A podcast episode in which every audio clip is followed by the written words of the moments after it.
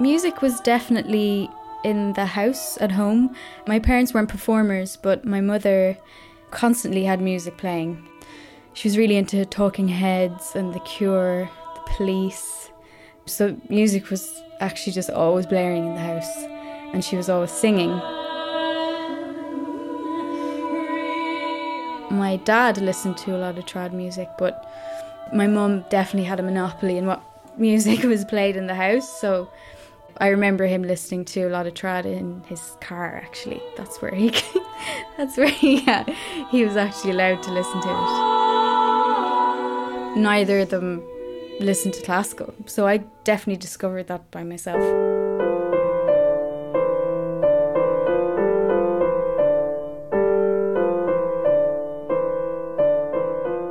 we had this Encarta software program, and there was a music section on the software. And they had um, pop examples, but I don't know what drew me to classical examples, but I discovered Bartok's Mikrokosmos. And I kept replaying it and replaying it. the harmonies and the rhythms, I thought they were really interesting.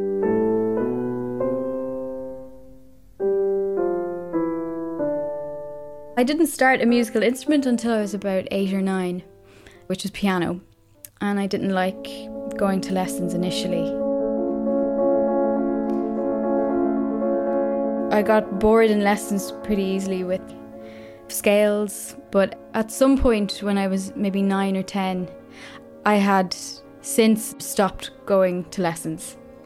And then a year later, I decided I wanted to go back because in that meantime, we had a piano at home. I had figured out I didn't need sheet music, so I started playing a lot of things by ear, and I found that really exciting.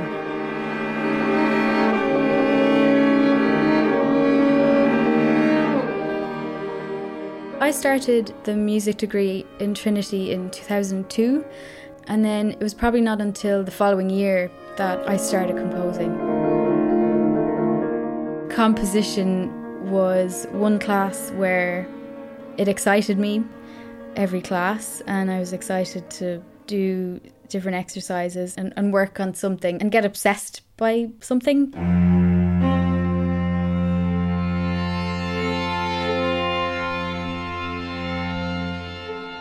So it was definitely a case of it just happened.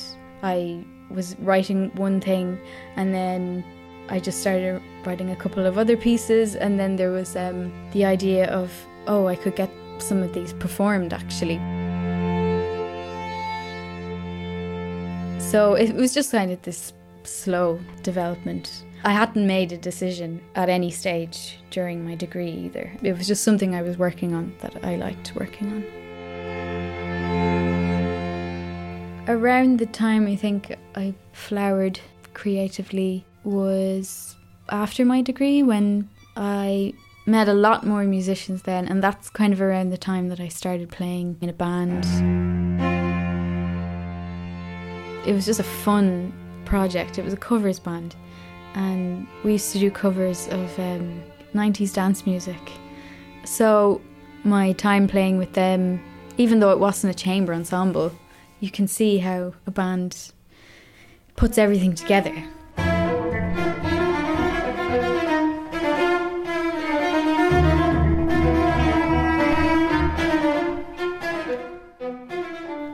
Right now, tradition's not a suitable word for my generation and younger, particularly the younger composers that I'd follow that are quite active now in the Irish Composers Collective. The influences are so vast there's certainly not one style emerging. I think that's really good, really, really good.